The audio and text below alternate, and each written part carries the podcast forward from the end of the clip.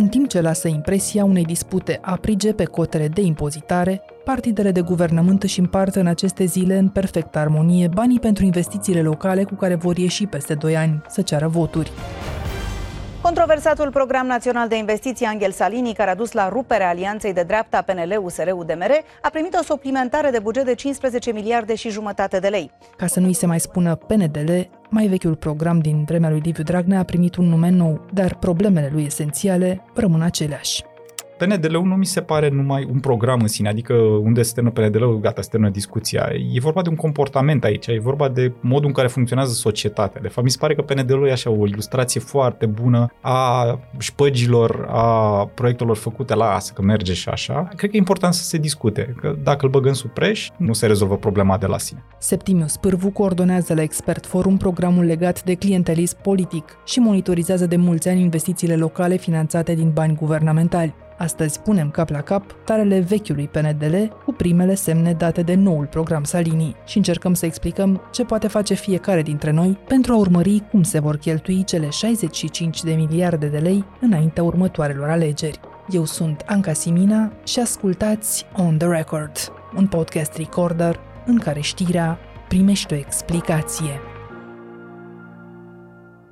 Septimius, dacă am spune acum de la microfonul ăsta sau de la altul, atenție cetățenii, începe campania electorală, probabil că lumea ne-ar lua drept niște exaltați. Dar dacă ne uităm bine la așa numitul program uh, național de investiții Angel Salini, această cloșcă cu pui de aur a Guvernului României, am vedea exact asta, că pe tăcute și într-o perfectă înțelegere între cele două mari partide cu al treilea martor, miliarde de lei pe care nu le avem, ci le împrumutăm, uh, se duc acum spre acești reprezentanți ai uh, partidelor de la putere. Da, nouă ni se pare că de fapt campania începe cu 30 de zile înainte și nu se întâmplă nimic. Nu, dar alegerile le construiești cu decizii de genul ăsta, pentru că practic așa îți construiești imaginea, așa îți construiești susținerea din teritoriu, împarți banii, lumea mai comentează pe lângă, tu mergi înainte, cam așa funcționează. Tu urmărești acest program atent din ziua în care a fost anunțat. Ce ai spune cuiva care n-a auzit niciodată de el? Cum l-ai descrie într-o frază? Care e povestea cu Salini? Aș începe de fapt cu PNDL-ul, pentru că Salini nu este altceva altceva decât o continuare a Programului Național de Dezvoltare Locală. Toată lumea îl știe de PNDL,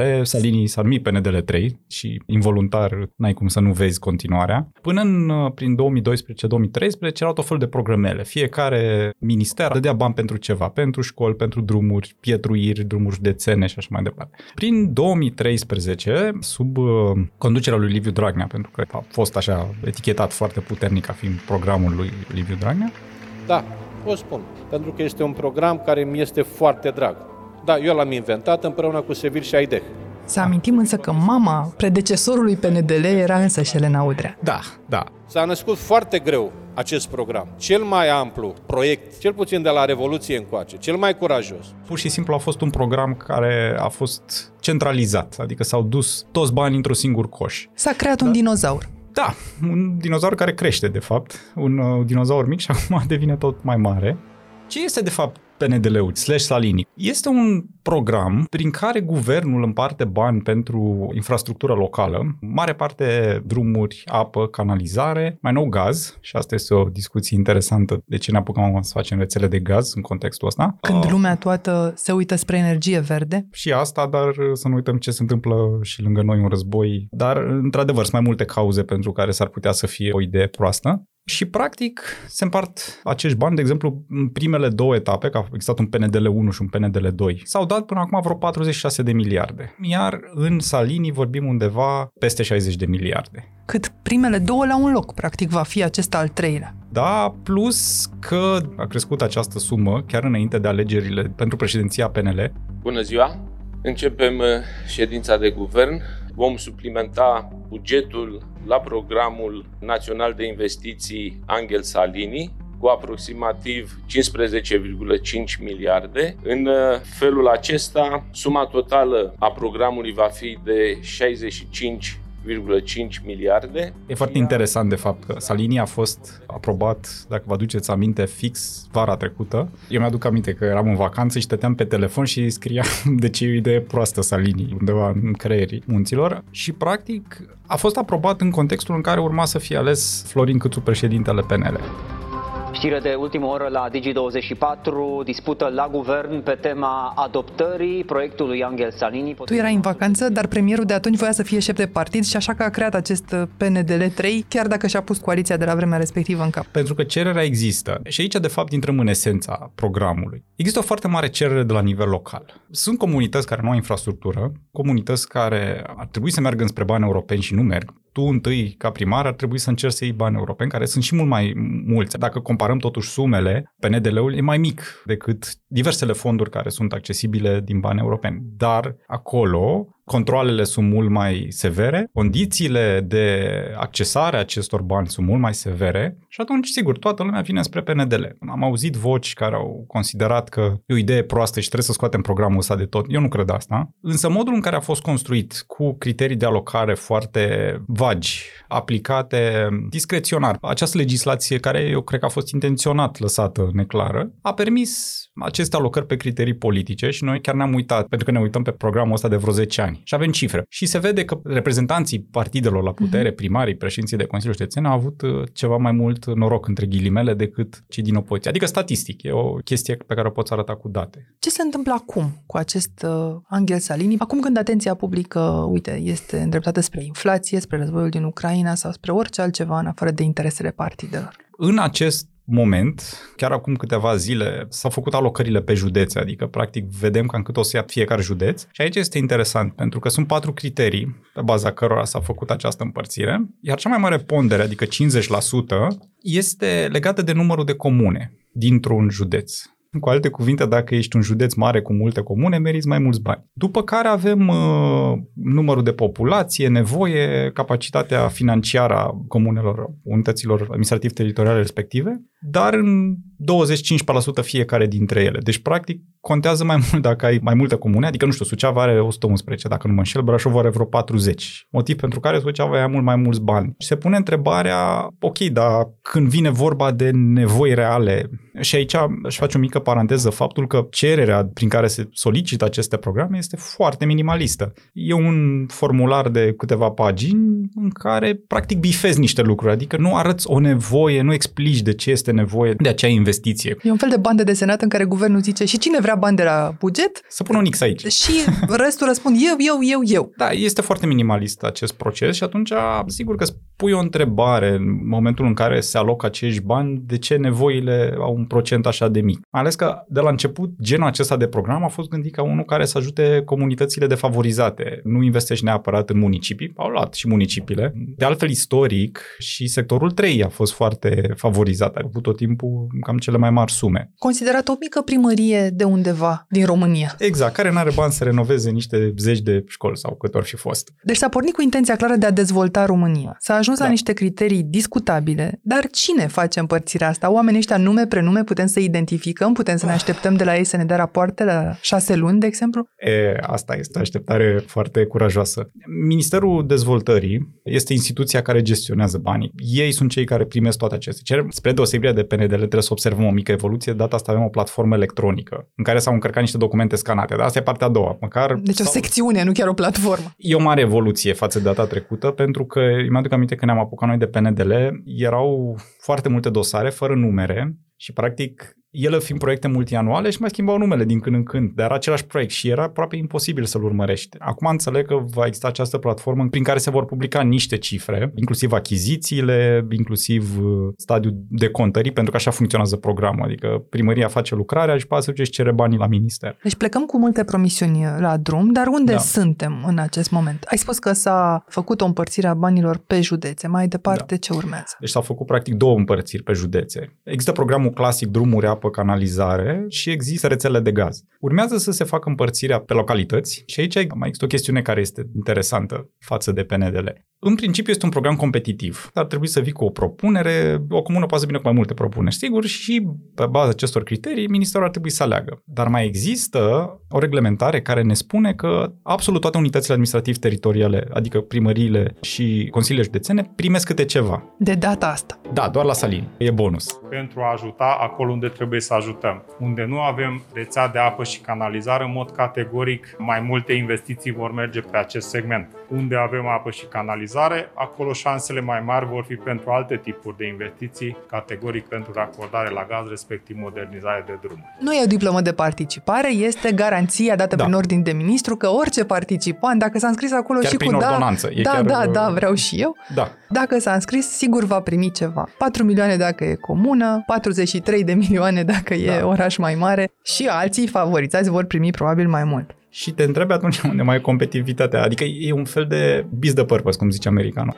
Dacă tot ai un program competitiv bazat pe niște criterii care încerci să rezolvi niște probleme, dar dai la toată lumea, părerea mea este că a fost de fapt un mijloc de a mulțumi pe toată lumea. E ăsta un fel și de a ignora lipsa de performanță din trecut a unora dintre administrațiile locale? Da, da, atunci ridică și mai multe întrebări. De fapt, una dintre problemele esențiale ale PNDL-ului de care Salini nu pare să țină prea mult cont este modul în care s-au implementat proiectele până acum. În Salini există o limită de 2 ani pe care intervin sancțiuni. Mă rog, acum sigur vom vedea ce se întâmplă în realitate. Dar până acum nu exista limita asta și am găsit proiecte de câteva sute de mii de lei care se lungiseră pe undeva pe 5-6 ani, adică era, nu știu, un drum, un pod mic, Promite la lume și nu face nimic. Așa. Nimic nu face. Credeți-mă, mi-e și rușine să trec să mă întâlnesc cu dumneata pe drum și zici, bă, primarul ăsta ce e prost? Nu vede cum e drumul ăsta? După calculele noastre, există în momentul acesta, din PNDL, 560 de proiecte, înspre 600 de proiecte care sunt pe stadiu 0. Adică o primărie care n-a fost în stare să facă ceva, orice, la proiectul pe care l-a propus, nici n-a decontat, dar nici n-a fost în stare să miște ceva, acum poate să se prezinte la minister și Exact. să primească alți bani. Exact. Și astea sunt numai cele pe stadiu 0, dar sunt multe altele în diverse stadii, 10%, 20%, 50%. Până în momentul ăsta, din PNDL, din ambele etape, s-au decontat undeva la 73% din bani, 30 ceva de miliarde. Dar, practic, comunele care au avut probleme și sunt foarte diverse, de la achiziții publice, poate n-au reușit să facă achiziții. Găsisem un caz în care primarul care depusese acum ceva ani subbugetase masiv proiectele și s-a trezit nou primar, asta e o comună din Sibiu, s-a trezit că nu are cum să le implementeze. Problemele sunt foarte diverse. Dar nu interesează pe nimeni la București. Pe mai dăm o șansă. Pe scurt, da. Dragii mei, spun doar că primarii noștri au nevoie de bani și de proiecte. Președinții noștri de consilii județene au nevoie de siguranță, pentru că peste 2 ani trebuie să mergem în fața oamenilor. La nivel politic, nu poți să zici că nu mai dai, pentru că sare partidul, se supără, dar noi le dăm 60 de miliarde, sigur nu zic că toți, că unii primari și-au făcut treaba, au făcut foarte bine ce au făcut, alții au mai și furat, adică există și niște dosare penale, există și celebru documentar pe care l-ați făcut voi acum câțiva ani cu Dumnezeu achizițiilor, cu preotul care aranja achiziții. Da, niște telefoane. Niște telefoane venite de unde? Ei, și de la centru. Și De la partid. de la centru. De la partidul de guvernământ. Da. Și ce v-au zis la telefon? Păi să rezolvăm cât mai repede. Oamenii sunt oameni serioși și că trebuie să reabilitați unitățile școlare. Doar, doar cu această firmă? Păi ei au venit, da. Adică există probleme. Noi, practic, în acest moment dăm bani unor primării, unor consilii județene care nu știm în ce măsură și-au făcut treaba, pentru că ministerul nu a făcut niciun uh, raport audit. Deci că a existat celebra declarație că am scos țara din noroi, pe care a făcut-o doamna Dăncilă. Cu ajutorul acestor programe am scos țara din noroaie ca să mă exprim mai plastic. Problema este că nici măcar nu știm, adică nici nu măcar nu putem să o acuzăm că minte sau nu minte. Nu s-a Pentru deranjat că- nimeni să vadă dacă noroiul e tot acolo sau nu. Nu că n-ar fi fost capacitate, pentru că ne uităm pe rapoartele curții de conturi. Există un raport îngrozitor de critic în 2015 care ne spune că nici măcar nu e un program, pentru că nu are indicator de performanță. Și ce să evaluezi dacă n-ai? Dacă tu nu știi unde vrei să ajungi, ce să evaluezi dacă ai ajuns acolo sau nu? În același timp îmi amintesc că l-am întrebat pe domnul Nicolae Văcăroiu la vremea aceea pe holurile Parlamentului, l-am prins la un moment dat. Știți, ați semnat în numele Curții de Conturi un raport foarte critic și spuneați că nu are programul ăsta nici mamă, nici tată, practic e vai de capul lui. Și domnul Văcăroiu mi-a zis, da, dar în același timp e abia la început. Lăsați-l să mai meargă niște ani să vedem cum iese. Nu este rău. Nu este rău, e o treabă foarte bună. Sigur că trebuie acționat puțin în forță, suntem într-o întârziere destul de mare, dar este foarte bine. Șapte ani mai târziu. Suntem la intersecția a două decizii importante, spui. Una este această împărțire a banilor pe județe. Urmează să se facă împărțirea banilor pe localități, pe comune, în condițiile în care n-am făcut nicio analiză concretă a ce n-a mers înainte și luăm de bună absolut orice cerere care vine la București. Și în condițiile în care, ziceam de raportul din 2015, dar rapoartele mai recente sunt la fel de critice. Adică dacă vă uitați pe rapoartele curții de conturi, cred că ultimul din 2020, dacă nu mă înșel, ne spune fix ce ziceam eu mai devreme, că există întârzieri masive, că nu se fac controle, practic, șapte ani mai târziu, vedem cam aceleași probleme, fără un raport de audit. Adică cum poți să dai încă 60 de miliarde dacă nu știi ce ai făcut cu primele 30 și ceva de miliarde date până acum? Hai să vedem și ce-ți spune ție topul, ieșit deocamdată din algoritmul distribuirii acestea pe criterii uh, cunoscute și necunoscute în același timp. Un top cu județele Suceava, Olt și Dolj în capul listei. Sunt acestea județele despre care voi ați constatat monitorizând ani de zile PNDL-urile că sunt cele mai performante în cheltuirea banilor publici? Depinde cum definim performanța. Dacă le-am luat așa rupte cumva de context, am putea să zicem că sunt uh, niște județe unde există lideri puternici, șef de partid uh, și așa mai departe. La Suceava, de exemplu, cel mai mare proiect avea vreo 50 de milioane și la un moment dat, în contextul pandemiei, s-au mai alocat bani pentru că a crescut prețul materialelor. Iar proiectul respectiv, care e un drum, acum are 100 de milioane alocat. Dar ghiciți cât la sută din el este implementat fix zero. Dar Suceava este pe primul loc pentru că are 111 comune. În principiu, cam asta l-a propulsat acolo. Îmi amintesc cum înțelegea județul Suceava performanța trecând pe acolo. Mergem pe un drum foarte bine asfaltat, care se oprește la un moment dat, pur și simplu, ca și cum ar fi fost o dungă trasată de cineva acolo. Și ne-am întrebat de ce s-a oprit asfaltul așa, brusc. Și am înțeles că acolo începea limita județului Iași. Așadar, chiar și acolo unde există o așa zisă performanță, județele nu comunică între ele ca să facă rețele de drumuri, o Românie cu adevărat dezvoltată pe care să o scoată cineva din noroi, ci se opresc aceste drumuri foarte bine asfaltate undeva la o limită imaginară. Am mai văzut și eu genul ăsta de drum. Poți să-ți dai seama sternă județul după unde sternă exact. drumul. Da, și pe încep găurile. Înainte de a ne vedea astăzi, am făcut și eu o alăturare a datelor și am pus în dreptul fiecărui județ din acest top 10 rezultatele alegerilor din 2020, mai exact numărul de mandate de primari câștigate, ca să anticipăm ce ar urma să se întâmple mai departe în pasul esențial al deciziei. Și toate cele 10 județe au în linii mari doar primari PSD și PNL, rarisim am găsit câte un PMPist sau un um, candidat mm. independent sau de la Pro-România la vremea aia. Și deși topul se deschide cu Suceava, un județ condus de Gheorghe Fluturi, important lider al al PNL acum, raportul numeric dintre primării e un 2 la 3, așa în favoarea PSD-ului. Arată asta un adecont politic? Încep liberalii să plătească din bani publici scaunul pe care stă Nicolae Ciucazi? Bine, în primul rând, apropo de primari de la alte partide, nu prea sunt. USR-ul are foarte puțini, mă rog, UDMR-ul care are județele unde ia și UDMR-ul niște bani din fondurile astea. Cu alte cuvinte, țara s-a cam împărțit între PSD și PNL. Bun, să vedem acum exact cum vor împărți și pe localități, dar cred că PSD-ul va ieși marele câștigător, de fapt, ca mai tot timpul din aceste împărțiri.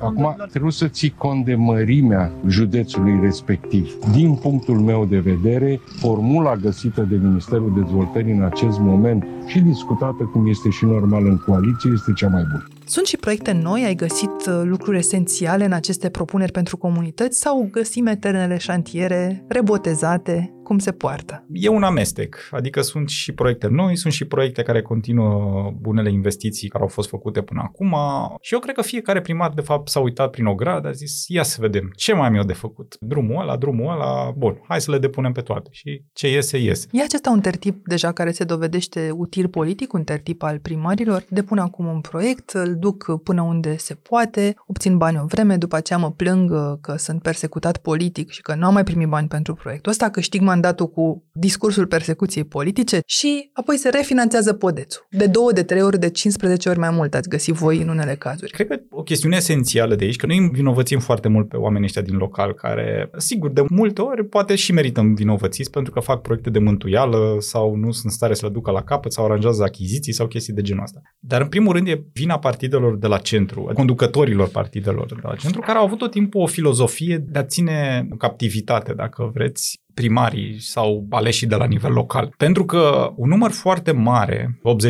80-90% din comune, sunt falimentare. Asta înseamnă că în comunele respective nu se strâng bani din veniturile locale, nici măcar să-și plătească cei 3, 5, 7, 10 salariați pe care au. Și atunci depind foarte mult de centru. Când vin alegerile, practic tu te gândești, ok, mai vreau bani, nu mai vreau bani, vreau să fiu ales și poate tu chiar vrei să fii ales, vrei să faci treabă, dar nu primești bani pentru că nu ești în partidul care trebuie. Și au existat chiar și dosare penale pe tema asta la Caraș Severin, uh, cred că în 2016 a fost, când vicepreședintele Consiliului Județean și-a folosit funcția de conducere și le-a zis primarilor, dacă nu aduceți voturi, nu primiți trimis bani din PNDL. E foarte nociv genul ăsta de a guverna, că tu nu dai bani practic ca să rezolvi probleme, dai bani ca să cumperi loialități. Așadar, cosmetizăm și pentru viitor aceeași realitate, dar menținem vechile metehne. Captivitatea primarilor, care favorizează traseismul și ineficiența cheltuirii acestor bani, pentru că ani de zile asta ne arată rapoartele. E destul să așteptăm investigații, că ai spus că mai sunt mm. și uh, investigații penale sau investigații de presă, sau ai nevoie de mai mult de la instituții, la societate, ca să ajungem să controlăm cu adevărat cheltuirea acestor bani? Cred că fiecare contează câte un pic. Noi când ne-am apucat de chestiunea asta prin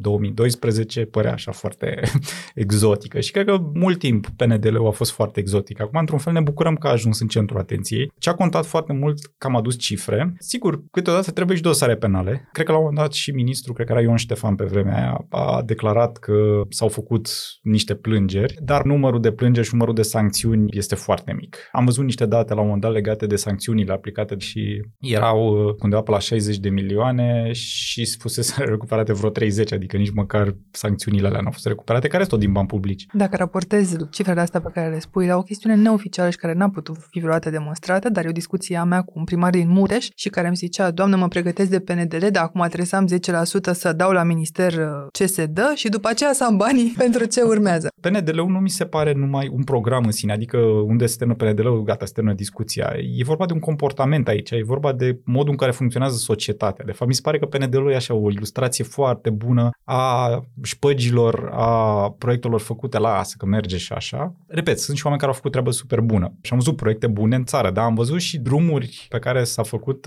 proces verbal de primire recepție și era plin de găuri. Adică am văzut pod care ducea în câmp. Cred că e important să se discute, că dacă îl băgăm sub preș, nu se rezolvă problema de la sine cum se poate urmări de după propriul gard dacă banii guvernamentali se îngroapă sau din potrivă ridică România, dar și ce firme îi vor încasa în următorii ani, detaliază imediat tot Septimius Pârvu. Revenim! Aqua Carpatica din România, patria apelor minerale. Septimius, experiența ultimului deceniu cu programele Mamut, îmi spuneai, s-ar putea sintetiza mai mult sau mai puțin așa. 1. Ineficiență, prin lentoarea cu care se mișcă aceste programe și prin blocarea unor bani, practic. Și 2. Aceste sume imense acordate pe criterii politice, investiții de mântuială, să le spunem uh, direct, ceea ce arată banchetele de presă, barapoartele de monitorizare din acești ani. E vreo cale să ieșim din asta? Da, eu cred că există și, iarăși comparând un pic PNDL-ul cu Salini, cred că s-au făcut niște mici pași. Mă rog, problemele esențiale rămân acolo, dar am văzut niște mici pași, faptul că cel puțin s-a promis că se vor publica aceste date, s-a promis că se va crea o direcție specializată care va face mai multe controle, pentru că în momentul ăsta practic n-ai controle. Deci văd niște mici schimbări, dar nu ține numai de minister, ține și de comportamentul primarilor și a consiliilor județene, sigur. Dacă vor continua să facă cei care fac aceleași aranjamente, dacă vor implementa proiectele la fel de neconvingător, nu mergem nicăieri. Dumneavoastră ați construit de două ori același drum? Păi poți să-l construiești de 100 de ori. Păi nu e ca și cum v-ați fi bătut joc de bani? Nu, nu, nu, nu, nu considerăm așa. Drumul ăsta a fost făcut ca să fie două zile. După a treia zi s-a dus dracul. Auziți de când e asfaltul ăsta turnat aici? Un an și ceva. Ăsta?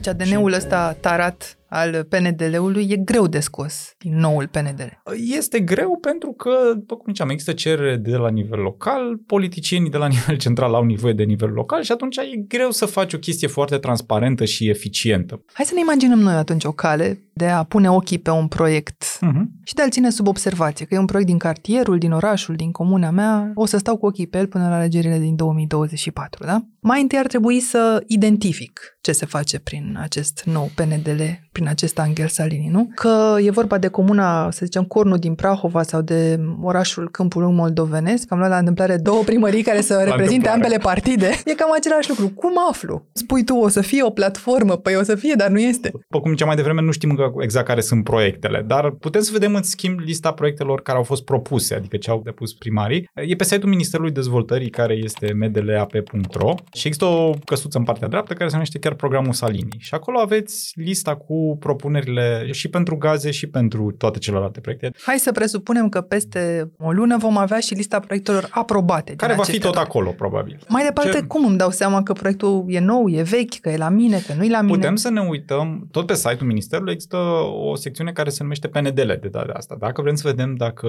proiectul a mai fost implementat, de aici e un pic cu skepsis, pentru că nu trebuie să aibă neapărat același nume, adică e dacă schimbă un cuvânt, deja ție ți apare că e alt proiect. Multe dintre ele, de exemplu, cele de infrastructură, nu știu, se numesc, dau un exemplu absolut random, modernizare, drum DC72 km 15. Poți să știi că e drumul respectiv, din comuna respectivă, poți să vezi cine îl implementează sigur și că sunt kilometrii respectiv. Dacă vezi același nume de proiect, dar trebuie să spui o semn de întrebare. De ce există din nou? Noi avem pe site-ul nostru pe expertforum.ro avem o hartă cu toate proiectele. De fapt avem două hărți. Una în care practic puteți să vedeți care sunt proiectele pe tipuri de proiecte. Adică dacă vreți să vedeți, nu știu, pe toate cele care sunt canalizare, toate cele care sunt drumuri, să vedeți cât s-a implementat din ele și am pus și baza de date. Și mai avem și o hartă cu plățile, dar pe culori politice. Dacă vreți să vedeți cine a primit mai mulți bani, când a primit mai mulți bani și e interesant să vezi după alegerile locale, așa cum se schimbă culoarea, avem ambele opțiuni. Deci știm numele proiectului. Hai să spunem că da. eu am o casă pe strada Primăverii, o să merg așa o stradă foarte frumoasă, din comuna Cornu, că tot am menționat-o și turist pentru că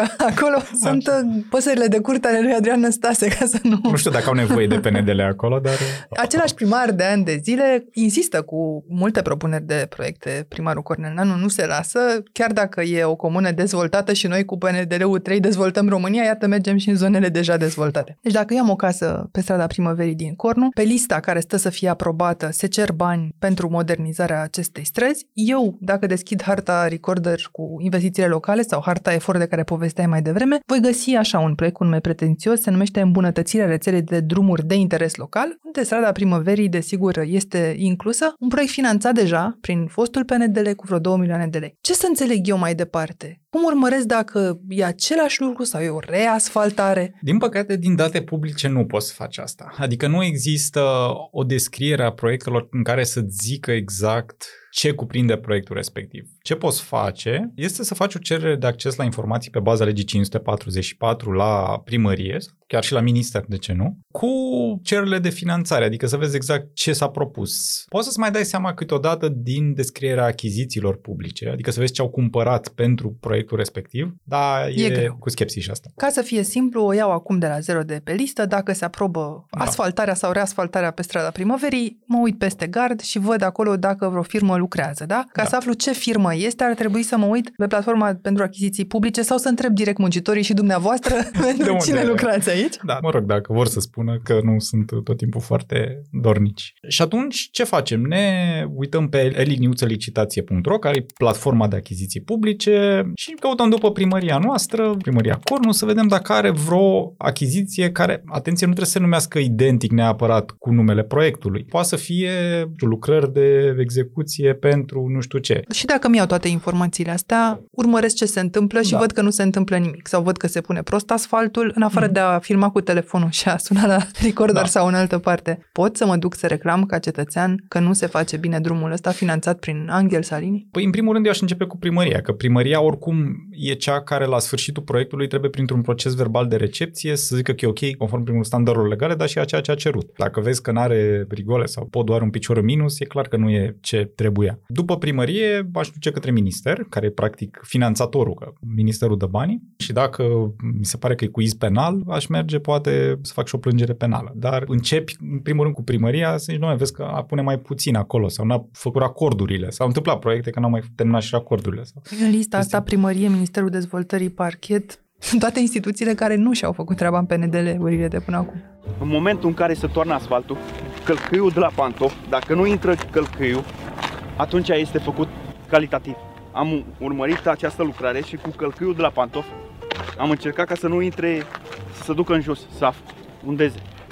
Bine, poți și rogi acum, dar nu știu dacă asta ajută să se rezolve problema, dar trebuie să duci la instituțiile care au obligația de a rezolva problemele astea. Până să ne răspundă nouă primarii la ce întrebări avem noi sau orice alt cetățean, au pus parlamentarii să schimbe legea achizițiilor publice. Există o mm. inițiativă legislativă larg susținută care intenționează să schimbe tocmai pragul până la care se pot face achizițiile acestea simplificate, să fie simplu și rapid, nu doar pentru 450.000 de lei cum e până acum, ci pentru proiecte de până la 5 milioane de lei, ceea ce înseamnă chiar și un drum uh, serios undeva în România. E un risc aici sau e vorba de eficiență? Da, mie mi se pare că dacă ajungi la 5 milioane cu achiziție direct, este foarte mult. Știind ce probleme sunt, că aici aș face o mică paranteză legată de concluziile noastre legate de achiziții uh-huh. în mhm. PNDL. Noi ne-am uitat pe vreo 6.000 de achiziții din 12.000 și în fiecare județ există 4-5 firme care câștigă undeva la 50, 60, poate și mai mult la 100 din bani. Într-un județ putând de exista o competiție și de 100 de firme care au câștigat câte ceva, adică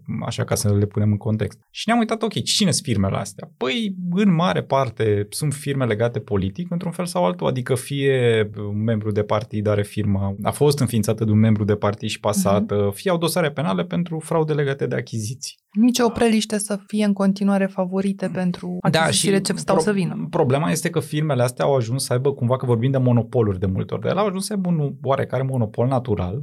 O experiență. Au, exact. Și au, chiar au ajuns să aibă, pentru că au stații de lucru, au muncitori, au sute de angajați. Dar întrebarea cum au ajuns acolo? Întrebarea asta nu o punem. Adică au ajuns puternice pentru că au avut anumite relații sau au ajuns aici unde sunt pentru că pur și simplu au fost foarte bune? Probabil e un amestec. Nu vreau să zic că totul se fură în țara asta, că nu cred că e așa. Dar există niște indicii că achizițiile din PNDL au niște probleme. Și atunci închipuiți-vă cum ar arăta dacă punem la 5 milioane pragul pentru achiziții directe, că majoritatea proiectelor, pe cum ziceam, sunt undeva la 20 milioane, adică da, aici s-a zugrăvit și s-a făcut acest perete unde este... Asta, uitați-vă. Rămâne să vină în primăvară și să remedieze toate defecțiunile care le-au fost... Uh, și de 100 de mii de euro nu v-a rămas un euro să da, schimbați asta? Da, constructorul v-a spus că s-a grăbit și a rămas că vine când timpul va permite să rezolve toate... Și sunt anumite firme care fac proiectele tehnice ca și cum le-ar dona primăriilor și care își scot după aceea banii din faptul că aceste firme câștigă apoi și execuția. Primarul face o înțelegere în multe locuri cu o firmă locală, firma locală vine ca și cum ar da un avans din propriul buzunar pentru acest PNDL și face proiectul de pod sau de drum, după care este sigură că va câștiga și licitația. Peste 2, 5, 7, 10 ani, iată, devine o firmă puternică, cum spuneai, sunt deja firmele PNDL-ului. Da, și există cumva o piață, că ne-am uitat să vedem dacă sunt firme care lucrează doar pe PNDL sau lucrează și pe alte, nu știu, uh-huh. pe mhm. bani europeni, mă rog, unele lucrează. Dar aș tinde să cred că există o piață de firme și am găsit, uh, căutăm prin presa locală, pentru că noi facem profiling, adică luăm uh-huh. și vedem cine sunt oamenii ăștia care le dețin. Și sunt unii proprietari care zic că fără PNDL ar da faliment. Chiar am găsit statement de genul ăsta, ceea ce îți arată că da, există firme care sunt puternic conectate la genul ăsta de program. Iată o altă formă de a finanța campania electorală. Doar că se întâmplă să tai Anglica Podețului în uh, aprilie 2024, dar ai găsit și firma care să vină să dea de la ea și apoi să-și recupereze de la stat. Toată lumea este foarte fericită și alegătorul se uită în urmă și se întreabă cum s-a ajuns din nou aici, la fraudarea banului public. Bine, au fost și firme cumva mai nefericite, să ne uităm și pe partea altă, care au dat bani de la ele ca să facă lucrările și pentru că primarul nu era neapărat de partea bună politică la momentul respectiv, nu și-au mai primit banii, adică de conturile se făceau cumva în funcție de prioritate politică. Noi am testat teoriile noastre și cu firme și cu primari. Și au fost reprezentanții ai firmelor care ne-au zis, da, aveți dreptate, dar uite, noi nu ne-am mai dus pentru că nu ne-am luat banii și ce faci, intri în faliment, că aștepți banii de la minister? Nu știu cum se va întâmpla pe Salini. Eu zic ce avem până acum câteva informații. Cert e că după câteva luni de negocieri și de așteptare, primarii din România au așadar în față șase ani în care să își primească de la guvern banii pentru aceste proiecte, mai mulți bani ca niciodată, îmi spuneai de peste 60 de miliarde de lei, bani pe care nu trebuie să-i justifice la Bruxelles și își pot face drum ușor spre viitoarele alegeri, chiar două mandate pot pot să câștige dacă îi joacă bine. Depinde de noi în același timp, de interesul nostru față de ce se întâmplă în jurul nostru, să îi împiedicăm sau nu să îi cheltuiască ineficient, să urmărim dacă traseul acestor uh, bani este cel corect, pentru că statul până acum nu a urmărit asta decât la suprafață. Septimius, ce avem de învățat din uh, tot ce s-a greșit în trecut? Ca să nu mai ajungem să ne întrebăm și peste alți doi ani, spune cum uh, suntem tot aici la o Românie subdezvoltată cu atâția bani tocați în urmă. Noi am început să ținem traininguri. Am mers prin țară, deja am avut o tură prin 2017-2018, iar anul acesta asta ne-am propus. O să facem în primul rând un ghid foarte pe românește, ca să zic așa, în care explicăm fix ce mă întrebai mai devreme. Unde găsim, s-a aprobat investiția, cine a făcut achiziția, cine deține firma care a făcut achiziția, dacă, nu știu, a donat și așa mai departe. Deci asta o să fie undeva gata prin vară. Practic o să fie online, oricine poate să caute în el. Dacă primim întrebări, răspundem, adică o să avem un fel de chat în care putem să răspundem la întrebări foarte specifice legate de temele uh-huh. astea. Și o să mergem în șase orașe. Deja în Brașov mergem pe 28-29 mai. Mai mergem în București, Cluj, Reșița, Timișoara și Constanța. Avem un training de două zile. Lucrăm cu absolut cine vrea să vină, cetățeni, oameni din partii, jurnaliști. Mama mea, dacă știu. vrea să urmărească că e pensionară și are timp să vadă ce se face în fața blocului, poate să vină, poate la... să vină la training, da? Și practic vom explica toate lucrurile astea foarte vizual, cu exerciții. Credem că, bun, e important să ai rapoartele, dar e important să și explici de fapt care sunt problemele și să găsești niște oameni din comunități care ar fi interesați să înțeleagă mai bine, să se uite un pic să pună presiune. Poate societatea civilă să pună cu adevărat presiune? Eu cred că da. Sigur, nu am obținut tot ce ne-am propus în anii ăștia. Da, e frustrant câteodată când vezi că se întâmplă fix același lucru și ți zâmbește în față și zice, mă, nu, că e altcumva. N-am făcut același lucru. Păi, ba da, e fix același lucru, faceți același lucru. Dar eu cred că au existat și victorii. Unele din recomandările noastre le vedem puse în practică, dar nu cred că s-a terminat nici pe departe. Adică nu putem să mergem să ne culcăm liniștiți să zicem că lucrurile sunt ok. Și la cum dar... vezi tu, nu mai e destul să ai niște ONG-uri, ci trebuie niște grupuri civice, că altfel nu urmărește nimeni? Eu cred că trebuie să ai și ONG-uri, trebuie să ai și jurnaliști și cred că trebuie să ai și cetățeni care nu trebuie să fie neapărat grupați cumva. Noi, prin proiectele astea, o să încercăm să creăm niște mini-grupuri așa informale normale, adică nu ne înregistrăm nicăieri și să-i ajutăm să monitorizeze ceva legat de proiectele astea. Adică le dăm resurse, poate organizăm niște mici întâlniri dacă au nevoie, aducem alți oameni care, experți care se pricep la subiect și cred că e, e foarte important să-i găsim pe cei care gândesc la fel și care, la urmă, țin la comunitatea lor. În același timp, încercăm să lucrăm și cu instituțiile, că cineva trebuie să-i bată la cap. Sunt la putere două partide foarte puternice, să se urmărească unul pe altul, nu putem să așteptăm din mm, partea lor. Nu, niciun caz. și ce a mai rămas din presă și din societatea civilă nu poate face lucrul ăsta peste tot în teren într-un proiect care acoperă toată România. Așadar, e nevoie da. de fiecare cetățean. Asta spui, într-un fel. Da, asta spun pentru că noi putem să oferim niște instrumente, putem să mergem în niște locuri, dar nu peste tot. Și cred că e un pic mai mult decât despre poate doar un proiect sau poate doar uh, niște bani, este vorba de un comportament. Ce ne-am propus noi mai mult decât să îndreptăm fix uh, anumite proiecte sau să, nu știu, avem mai multe date, este să schimbăm genul ăsta de comportament clientelar, că de fapt despre asta vorbim, de, de clientelism politic. Îmi dau seama că este foarte dificil și că nu pot să schimb comportamentele astea ușor, dar dacă cineva nu începe, cu siguranță nu se întâmplă.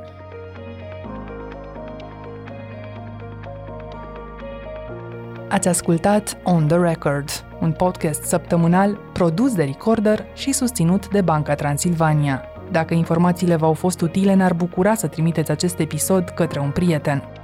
Suntem pe orice aplicație de podcast și pe canalul dedicat de YouTube. Iar ca să nu ratați niciun episod, nu uitați să dați subscribe. Vă recomandăm să ascultați și podcastul BT Talks, disponibil pe bancatransilvania.ro podcast. On the Record are ca editori pe Cristian Delcea și pe Mihai Voinea. Eu sunt Anca Simina și mă găsiți pe anca.simina.arondrecorder.ro Ne reauzim vinerea viitoare!